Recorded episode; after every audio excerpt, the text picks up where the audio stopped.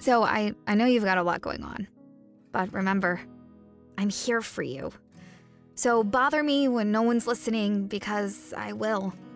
Bother me when it feels like it won't get better, because it can. Bother me because you're never a bother. Whether it's a low point or a crisis, get help for yourself or a friend. Learn more at neverabother.org or call or text 988, available 24/7.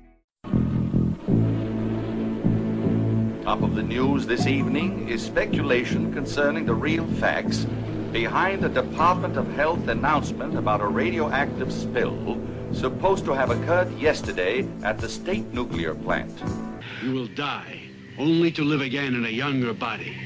Then you can tell me if the operation was a success. I could easily kill you now, but I'm determined to have your brain. You're listening to the Really Awful Movies podcast, a celebration of genre cinema.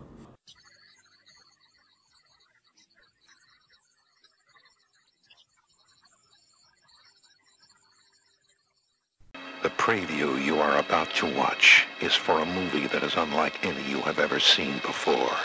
It is for a movie that goes beyond temporary fear to everlasting terror. It is a movie called Demons. Yes, the demons are coming, and they're coming for you. From our downtown drone headquarters, here's episode 450 of the Really Awful Movies podcast, The Sleep of Reason Gives Birth to Monsters. We're going to be revisiting Demons, because why not go forward in reverse? I mean, last week we did Demons 3, The Ogre, unofficial and barely constituting a sequel to the first two Demons films, which are quite amazing and quite iconic, and it was a pleasure to dive into the first Demons for what could be, I think, probably the fifth time, which is pretty incredible. And I recall seeing this one at my friend Aaron's place north of Toronto, and we had just done the usual where we just rent a bunch of different movies, obviously from the corner Korean video stores, and had about 5 or 6 of our best horror loving buds over and just watched all these things, and were compelled by the uber violence of this one, and amused, I guess, by the ADR, and of course the crazy lack of sync up between the mouth movements, and of course, the Italian actors who comprise the cast, or although in this case, I think some Germans as well, probably, because this is a joint German-Italian production, as am I guess you could say, because that's my ethnicity right there. I've got a Italian pops and a German mom, so that gives this one an extra bit of resonance for me as well. And also, of course, this one is set in Berlin, and it's just right out of the gate. I think as an urbanite, I think you'll really appreciate the, and increasingly I should say actually in Toronto as well, as an urbanite who takes transit anywhere in the world really, I think you'll appreciate the main character Cheryl's adventure and misadventure on the Berlin S-Bahn, and I think that's increasingly relatable as mental health crisis has really taken hold, and you could see just sort of nut jobs all over the place on public transit. And who better to be cast as the first nut job in question than Michaela Soavi? Obviously, I recently did Stage Fright, and he, of course, is the mastermind behind that one. And he plays this figure who wears this kind of chrome mask and almost has this Phantom of the Paradise type mien, and appears as if out of nowhere when she's going up the escalator, and presents Cheryl with these movie pass tickets to this Metropole, and it's quite a jarring scene. You don't know what to make of it, because all you're really introduced to the movie is through this and then it sinks into this weirdo Casio, like a variant and a sort of a diminished riff on Edvard Grieg's Peter Gynt, what is it, in the Hall of the Mountain King, I believe. It was most famously co-opted for the Inspector Gadget theme song, that kids' cartoon from, I believe, the mid-'80s. So it's kind of weird, but but the beginning there, the Casio, is just so cool, and it's just so jarring, and there's just the noise of the train tracks and the trains, and just this weird subterranean setting, and you don't know what to make of the movie. And you have this really neat moment when obviously Cheryl connects with who is that masked man? Oh, I should say that she does ask once she overcomes her fright to get another pass, and then there's this, so obviously she has a +1 for her friend and then we cut to this scene with her and her friend from college, and they have this fun little banter as they're wandering around Berlin about whether they really should be cutting class and what the professor will think. But ultimately they decide to go to this thing, and they speculate as to whether it's going to be a horror movie, and which is such a fun little detail. I mean, this movie is basically just front-end loaded with silly details before the uber violence kicks in at around the 15-20 minute mark.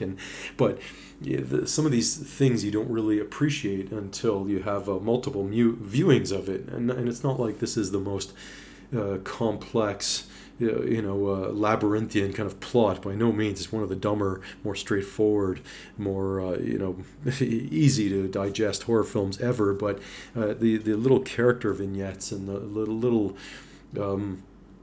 little subtleties you actually do point out. A lot of people are fans online of, for instance, the two Italian gents in the theater, one of whom bangs on the pop machine to help, extract the cola. And it's almost like that bad, 80s sitcom Happy Days with the Fonz, who can make the jukebox work simply with by bashing his hand on it. So you have just the multiplicity of characters who show up at this Metropole Berlin cinema. And it's just like a Fellini-esque smorgasbord, and just a motley crew of just weird people. And another thing I noticed upon this, my fourth or fifth reviewing, is that the cinema seems variously packed and not packed. So it's not like, let's say, the 90s horror popcorn where it's a full house that's gathered to take in the proceedings. This one seemed to have a little bit of continuity issues, and maybe the line producer missed this one, or maybe because it is quite interesting and existential in a way to have it be quasi empty, and it adds, I think, a little bit to the horror. But then in some scenes it's kind of packed, and you have different characters sort of heckling the screen, and you have different obviously disparate people chattering before the actual thing starts. And I should say, as an aside, I've actually corresponded with the two stars of this film. This is obviously Lamberto Bava directed it, but Geretta Geretta is a follower on Instagram, and I've exchanged messages with her and met with her and chatted with her for quite a bit at one of the local horror cons. And I exchanged a couple messages through social with Bobby Rhodes, who of course plays Tony the Pimp in this one, and who's an unbelievably cool figure as well, just sitting there in this just awesome crisp white suit in the front row with this kind of handlebar macho mustache, and just the plethora of characters that populates this thing. You got Werner, the German guy who's blind, and his paramour, or possibly daughter, they don't really make it explicit, has to explain the proceedings of the film that's being shown in at this screening. So you get this Truffaut-esque film within a film, and this audience that's at the Metropole is watching this film with all this mumbo-jumbo about all these predictions, and this dusky crypt, and all these teenagers, I guess, lurking about, and they find this mysterious book, and they have this discussion about what to make of it, and who will and will not become a demon, and that's quite funny too. And there's some jibber jabber about Nostradamus as well, and against this backdrop you have a mask that's hanging in the lobby of this theater that Geretta Geretta's character, I think her name's Rosemary, I could be wrong, but her character Geretta pricks herself with this mask, and it's something that's duplicated in the in this kind of one-to-one relationship that's actually on screen as the people are watching this. So we're watching this, they're watching that, and it gives it a kind of a neat meta level too. And then the mask is just so iconic too, and you see throughout Insta and social media that it's really caught on with a lot of people. It's really cool. It's really intriguing and adds a lot of interest and intrigue to this one. It's just super badass, and there's just so. I mean, this movie is so Italian in so many ways. Just when you look at the sheer chic stylishness of it, I mean, the lobby of this theater is so amazing. It looks like probably an 1880s cinema, and it's got this incredible motorcycle right in the front, which will play a role later as things proceed, as the viewer will be led into this one. And it's just so cool. Then between that and Cheryl and her friend meeting up with these two kind of suave, sophisticated Italian guys who are trying to hit on them. And of course, the resonance that comes from being a horror fan. And of course, when your girl is frightened, you can comfort her in your arms, and that scene is sort of addressed as something that I think will appeal to a lot of horror viewers as well. Again, adding a kind of a meta addition to this very, very dumb film, but you just gotta love it. I mean, man, from the very beginning, and we're launched into this just amazing world. And when Rosemary, the Geretta Geretta character, turns, it's quite neat because it doesn't happen instantly, and it's kind of drawn out over several minutes as she tends to her wound, which is a little nick on the face that is actually not healing. And it's really cool. And then obviously her friend goes to try and look for her in the bathroom, and presumably these are Tony the Pimp's girls of the evening, and she goes to look for her friend Rosemary, and man, the green eyes and the spewing goo. I think Geretta Geretta has created one of the great female horror antagonists, I think, of all time, and it's no wonder she's a highly sought after attendee of all these horror cons all over the world. I mean, she's just incredible, and this movie has just so many weird quirks, and it's so odd at the beginning and so captivating, and it's just having this dynamic of what's happening backstage, and you have this interesting, very almost Argento-esque scene, like almost from opera, with the backstage curtains, and when things start to transpire on screen and start to become mimicked in the actual crowd. It's really neat how that kind of juxtaposition is brought to bear. It's really cool. And then obviously you have this incredible soundtrack of all this period metal, and it's something they sort of in the second Demons film, which is obviously set in high rise but still has that kind of very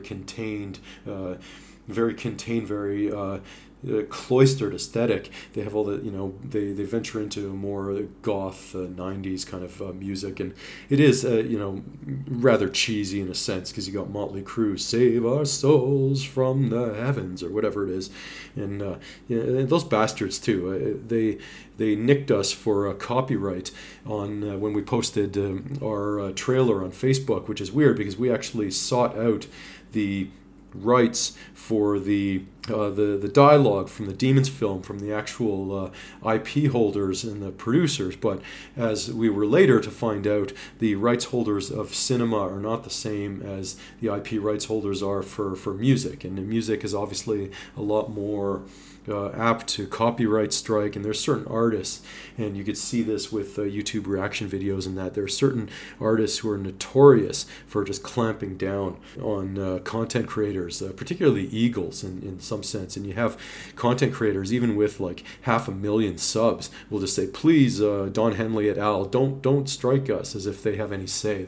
The lawyers are really out to get people, and that's probably the case with Warner Music, and hell, I'll probably get nailed now with it, and Mötley Crüe, or Mötley Crüe with the German umlauts there, speaking of Germany. But yeah, the violence gets going, this thing's super gory, there's so many awesome practical effects, it's so silly, it's so loud, it's so stupid, and you can't help but appreciate the melding and the meshing of this very dumb 80s hard rock music with what's going on screen, because it is really cool and it's just really awesome. And speaking of cloistered and being trapped, like being stuck in a theater, and is a really neat idea, and I think it's executed very, very well. And this is such a just a very, very crazy and silly and I think gateway drug in many respects to Italian cinema, probably playing a close second to Suspiria, which has broader considerations more popularly amongst the horror throngs than just by virtue of its more iconic nature, I would say. But I think for a certain subset of people, this one really takes on something. And hell, it goes without saying that this very podcast is peppered with Demons references, both in our opening bumper but also in the artwork we've used. And Mark Thibodeau, our artist, actually drew some Demons. He's the guy who actually did some of the artwork for Death by Umbrella, the first book I wrote about in the cinema space, co-wrote with Jeff Kirshner.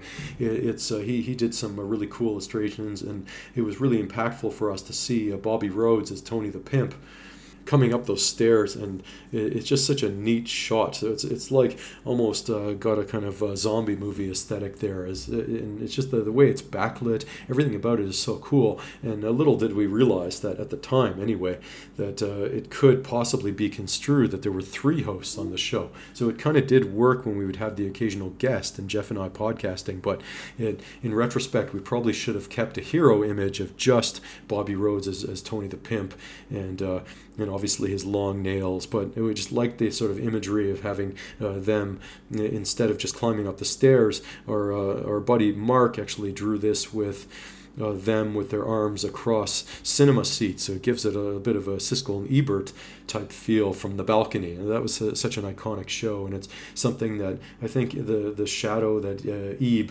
casts is one. I mean, you can't help but we're so indebted to him as film critics that it's almost impossible to. I mean, it's impossible to best him or better him, like, in terms of the sheer brevity and ability to just concisely break down a film. It's tough to beat, and it really is an art form to be able to take a movie down or elevate it in 500 words, because it's easy in reality to blather on and go on for thousands and thousands of words. But to be concise and to the point is really a lot more challenging. And I think, I mean, in the novelist space, I think a short story would definitely be more challenging than some historical epic or something. But anyway, I digress. This one had such a formative impact on me and continues to do so. And I think it is superior to the second one. And Lamberto Bava has given us other things like Blade in the Dark and various other. I mean, I really dig his movies, and I think he's got four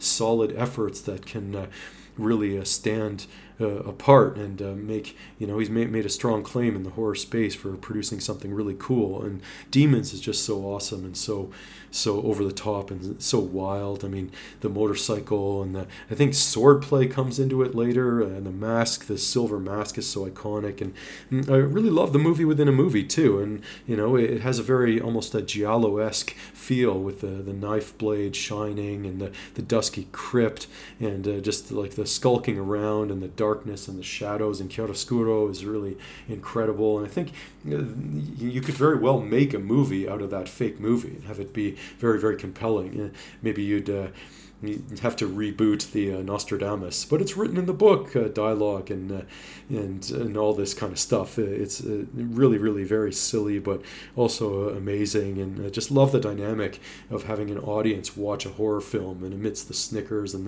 the shocks and that kind of experience that can only come from physically seeing a horror film in cinema. And it really is very, very different. The jump scares really are maximized when you have heavy-duty speakers going on, and you can really feel the frights and the ingestion of air and the sucking in of and then the laughter that comes right after a big scare as a kind of a tension release that's always there, and something that's so appreciated when you have a chance to go actually take in a horror film in the theater. It's just nothing compares to it. And nothing compares to this in terms of formative films. For me, it's basically down to this one, maybe Dr. Butcher, M.D., Night of the Living Dead, and of course the Texas Chainsaw Massacre. Those are really the ones that got me into this. And it's horror adjacent, you could say, Murder by Decree, the Christopher Plummer, Jack the Ripper film that really scared the bejesus out of me. But Demons, man, you gotta love it. I mean, I just hold it in the highest possible esteem and regard. It's so badass. It's almost impossible to give it a star rating, probably a 4 here. Keep this podcast short. Coming back to you next Friday. Talk to you soon. Take care.